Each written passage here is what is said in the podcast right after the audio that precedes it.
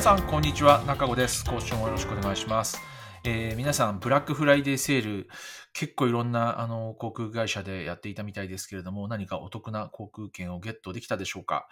あのまあブラックフライデーってなんか日本ではなんかよくわからないまま始まったなんとなくセールスセールの時期っていう感じですけれども、まあ、アメリカではですね、11月の終わりに、えー感謝祭、サンクスギビングというのがあって、まあ、第4週目の、えー木曜日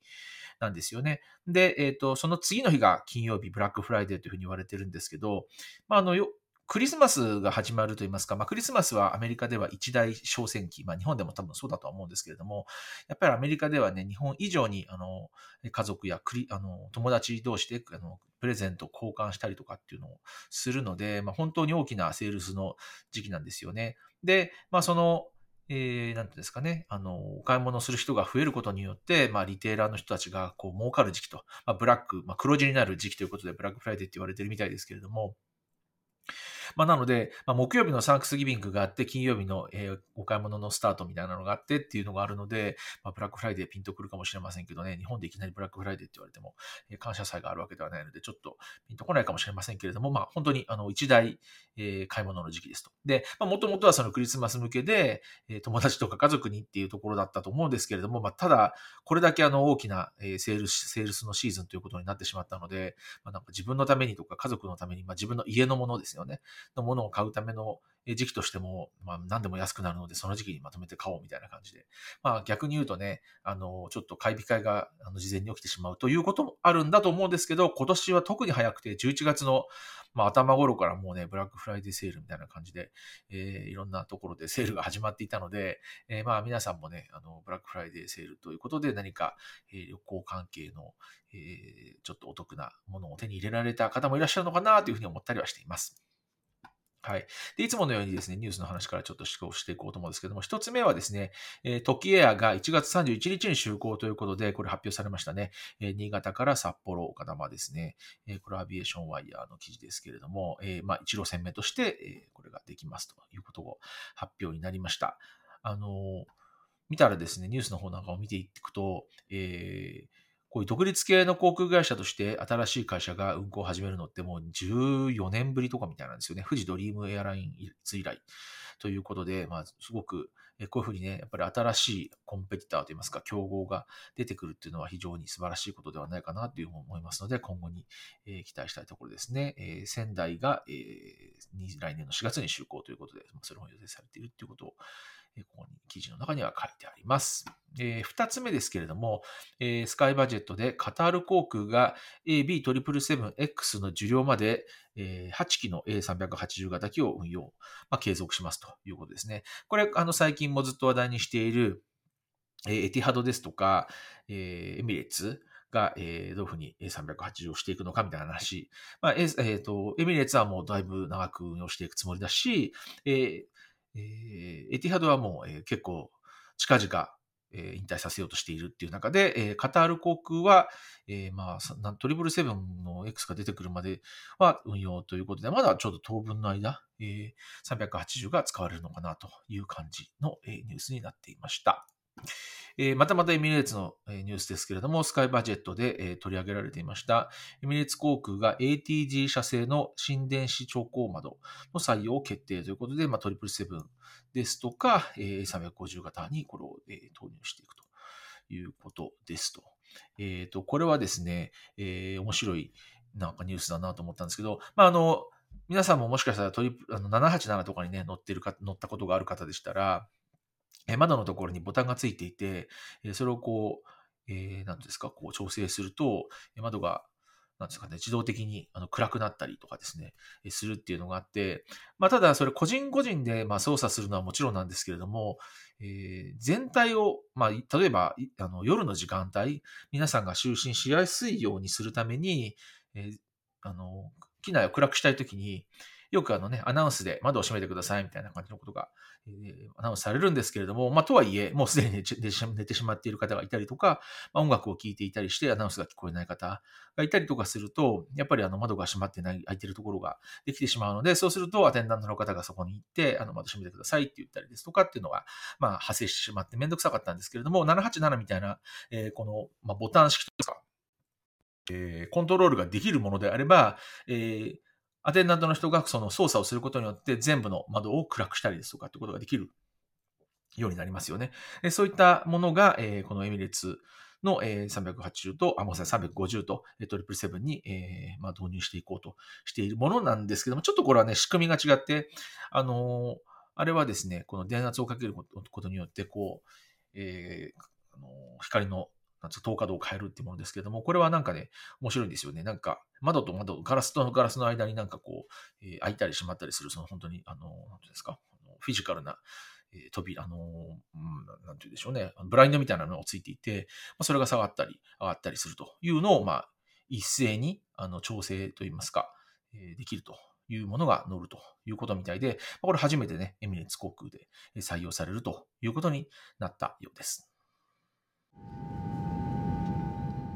はい、ここからは、えいつものようにビジネスクラスの話と言いたいところなんですけども、えっ、ー、と、前回ちょっとお話したように、えー、ビジネスクラスの話が意外ともう、えー、尽きてしまったので、えー、ちょっと私のね、あの、ま、昔体験した、え、コンコルドの話を一緒にしていこうかなというふうに思っています。あの、実はでもね、このコンコルドの話を、え写真を探しているときに、えっ、と、アメリカン航空のビジネスクラスにも乗ったことがあるということが、え分かってしまったんですけど、写真があまりなくて、え、なんか食事の写真だけだったんですけど、ちょっとあんまり、あの、お見せできするようなものではなくて、しかも、え最新のアメリカンの、えビジネスクラスではなくて、もうね、20、20年くらい前の、えものだったので、ちょっと、え皆さんにお見せしても、なんか今更こんなのもの見せられてもね、っていう感じだったので、えっ、と、今日は割愛したいというふうに思います。で、あの、コンコルドといえばですね、もちろんあの、え、超音速旅客機ということで、まあ、あの、世界中でも飛ばしていたのは本当に、あの、ブリティッシュアウェイズとエールフランスくらいで、まあ、本当に、あの、限られた人しか乗らないというか、乗れないというか、まあ、いろんなね、理由があったんですけど、もちろんコストのこともあったりですとか、あと騒音の問題ですよね。あの、やっぱり音速になるときに、えっと、非常に大きな音が出るということで、まあ、あの、会場でしか基本的には、え、音速、え、運行できないと。いうことで、結局大西洋便ですよね、に、ま就航していた。まあ、つまりニューヨークとロンドン、ニューヨークとパリという形でですね、まあ、基本的にはそこしか、あの、通常のといいますか、定期運行はしていなかったので、非常に限られた人しか使えないものではありましたけれども、えー、まあ一応そういったものがありました。で、ブリティッシュアウェイズの中では、コンコルドというのは一つのクラスとして考えられていて、まあ、いわゆるビジネスクラス、ファーストクラスみたいな感じで、もうコンコルドというクラスで、え扱われていました。で、まあ、あの、コンコルドには、まあ、コンコルドというクラスしかなくて、まあ、一つのワンクラスで、え基本的には運行されているという形態になっていました。で、まあね、もちろんコンコルド用の、えー、ラウンジがありまして、えそこから直接コンコルドに登場できるようになっていたんですけれども、これ、えコンコルドのですね、ラウンジの、え一部、いくつか写真を撮ってますね。意外と人がいなくてびっくりですけれども、うんと、これはちょっとね、多分ね、朝だったと思うんですよね。朝に出て、えーえー、とロンドンに夕方着くという便だったような気がしますが、えーと、多分朝早くの JFK であんまり人がいなかったのかなという感じですね。まあ、あの家具は非常にあの高級なものが入っていて、えー、落ち着いたいい雰囲気のですね、ラウンジでしたね。ちょっと人が本当にいないですね。で、あの、ここは、あの、今ここテーブルがあってですね、あの、テーブルクロスがかかっていますけれども、えっ、ー、と、事前にですね、食事ができる。まあ、最近はね、そういうあのラウンジ結構ありますけれども、事前にここでお食事ができるという、結構ちゃんとしたお食事ができるというエリアがあって、えー、まあ、ご飯食べてる人もいましたし、まあ、ただ、あんまり朝早かったので、という印象なので、そんなに食べてなか食べてたような感じはしないですけど、私もでも何かいただいたような気がします。まあ、で、これ、窓側にですね、人が集まっているのはですね、コンコルド、到着したコンコルドをね、みんな見るために、えー、なんとなくみんな人が集まっているという感じででしたね。でこれちょうど入ってくるところなんですけれども、ブリティッシュアウェイズのコンコルドがちょうどつくところですね。はい。こんな感じになっていまして、こうつきましたという感じですね。はい。やっぱりですね、あの、すごいかっこいいなっていうふうに思いましたし、やっぱりあの興奮しました、正直。で、えっ、ー、と、これ登場したところですね、登場してから、えー、まあ、写真を登場してしているところで入っあの、なんていうんですかね、の登場しながらといいますか、入っていくときに、えー、撮ったものですけれども、まあ、正直言うとですね、コンコルドって小さいんですよね、飛行機としては。配列としても22になっていて、えー、まあ、あの、決して、あの、座席幅も広くありません。まあ、もちろんね、小さなと言いますか、あの、できるだけ空気抵抗をやっぱり減らすために、えー、キャビンも非常に狭くなっていますので、まあ、あの、いわゆるクラスとして見ると、まあ、ビジネスとかファーストっていうと、どうしてもね、あの、ゆったりとした広い、あの、席であるとか、あの、居住空間といったものを、あの、想像されると思うんですけれども、え、コンコルドはこんな感じで、まあ、どちらかといえば、あの、限られた、スペースを使っているという感じの飛行機ですね。乗るときもこんな感じ。まあ、皆さん多分、あの、あまり日本ではね、お目にかからないかもしれませんけれども、えアメリカですとよくありがちな、まあ、A319 とか320とか、まあ、日本でもまあね、飛んでるところもありますけども、あるいは757とか、まあ、あの、ナローボディと言われるような飛行機の登場風景と非常に似ているのかなという感じです。まあ、あの、客層としてはですね、やっぱりあの、あのビジネスマンの方ですよね。まあビジネス、あの、やっぱりアメリヨーロッパに行くために、えー、普通はね、5、6時間かかるところがやっぱり3時間とか4時間とかで着くっていうことで、まあ半分近くくらいの、えー、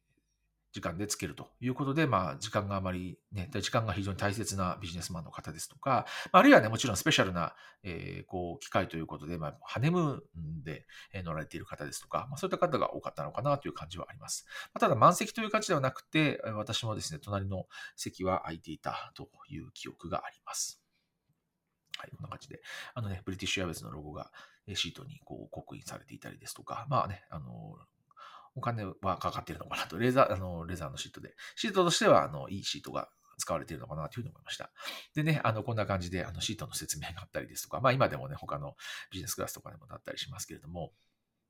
あとはまあね、セーフティーの、えまあ安全の処理ってやつですよね。えこれもなかなかあの、多分見る機会が、えないと、コンコルドのものっていうのは見る機会がないと思うので、一応これはね、もちろん写真撮ったんですけども、はい。まあ、あの、一応翼が、こんなに巨大な翼が三角形のというか、ますか、ますかね、翼あの翼がついているので、あちゃんとそこにも出口があるんだなとか、逆に言うと、あとは後ろ側の、あの、バーナーの後ろのところにちょうど出口があるんだなとかですね、ちょっとこれも見てて面白いなというふうに思いました。こんな感じですね。で、まあ、飛行機の乗り心地としてはですね、あの、くる、なんていうのかな、説明がちょっとしにくいんですけど、えー、スポーツカーに乗っている感じっていうのが私はなんか、あの、いい説明なんじゃないかなっていうのもですよね。その、えちょっとこう、えー、エンジンを吹かした感じとかで、その加速する感じとかがすごくこう、やっぱり速い感じがしました。まあ、ただもちろんね、あの、バナー使ってる時以外っていうのはそんなにあの、めちゃめちゃ速いわけではないので、えっ、ー、と、速度的にはそんなに速かというとそんな感じではないんですけども、まあ、ただその、なんですかね、エンジンの、えー、出力を変えることによって、えー、ビューって速くなると言いますか、ちょっとその時の加速感っていうのは、それなりにあるかなっていう感じはあったりはしました。あの、速度を結構、あの、こまめに調整している感じがちょっと感じられたという記憶があります。あともう一つ面白かったのは、あの、やっぱり、やっぱりですね、空の高いところ飛んでるんだなっていうのがあるんですよね。で、あの、まあ、この写真がたまたまといえばそうなのかもしれませんけれども、えっとね、空がね、やっぱりね、普通の飛行機に乗ってるよりは、青さが濃いと言いますか、ちょっと、あの、根に近いと言いますか、まあ、宇宙にそれだけちょっとやっぱ近いのかなという感じはありましたね。はい。で、まあ、あの、あ、もう一つね、そういう意味では、その速さっていうと関係があるのかもしれませんけど、えっと、私はまあ窓側に一応触ってたんですけど、えっとね、熱というか、まあ、壁をちょっと触るとあったかいというか、これはあの、それだけ速いから、やっぱり摩擦があるから、あの、ちょっとあったかく感じるのかな、みたいなことを感じたことはありました。それは本当にそうなのか、たまたまそうだったのかはちょっとわかりませんけれども、そういった記憶もあります。まあね、機内食というか、一応写真はいくつか撮っているんですが、まああの、広くはないと言いますかね、トレーとかがすごいあの広いわけではないので、あのなんていうんですかね、上バーンという感じではないですけれども、あの、クオリティとしてはですね、非常にやっぱりあの、えー、レストランレベルのものが出てきたのかなという感じはありまして、まあ、これなんかもね、えー、スモークサーモンが出てきたりですとか、まあ、これなんかもね、シーフードがすごいたっぷり使われていたりとか、まあ、機内食としては、えー、非常に豪華な、食材が使われていたという記憶があります。ただね、もうこれも20年以上くらい前。私がこれ乗ったの2002年とかのはずなので、20年以上前です。21年くらい前。え、ー、と、ちょうど12月に乗ったので、本当にちょうど21年くらい前ですね。で、まあ飛行機乗ってる間も、ね、外の写真ですとか撮ったりはしましたけれども、やっぱりね、ちょっと空が、えっと、これは、これはちょっとね、暗くなってるからですけども、あの、より、あの、暗いというか、青いというか、っていう感じはすごくイメージとしてありました。えー、トイレトイレの中なんかもね、ちょっと写真撮ったりとかして、まあ、これがやっぱりあの、一番、あの、コルドらしいと言いますか、ちょっとなんか新幹線っぽいんですけど、あの、飛行機の機内の、あの、キャビンの中にですね、あの、あの速度ですとか、えー今飛んでるところの高さですとか、えそんなものが表示されていたりはします。えマッハ2って書いてありますからね、まあ、音速の2倍くらいで走あの飛んでるのかなということで、これは音速で、こう、えー、飛んでいる間の表示になっていましたね。5万7000フィート。で、逆側にも同じような、これはまあ1360マイルパーアワーですからね、まあ、あの時速、時速、えー、1360マイルと。いう表示がなされていたりはしました。はい。ということで、えー、まあ、コンコルドはね、まあ、本当に残念ながら大きな事故が起こってしまったことによって、まあ、もちろんその前からね、あのいつ待機するのかみたいな話はあったんですけれども、まあ、決定的になったのはやっぱり事故があったことによって、えー、まあ、安全性がね、保証できないということで、えー、運行が止まってしまいました。で、これは本当に、えー、残念だったなと思います。まあ、ただですね、また最近、え新興の、えー、航空会社、ごめんなさい、あの、飛行機会社ですね、飛行機を作る会社で、まあ、ブームといったところも出てきたりとかしていますので、まあ、あの、今後ですね、また、あの、音速で民間の、あの、飛行機で、あの、旅行できる日がもしかしてやってくるかもしれませんので、まあ、その時にはね、えー、自分が乗れるような、あの、金額で、金額に設定されるのかどうかはまだまだ分かりませんけれども、まあ、ちょっとね、期待していたいなというふうに思います。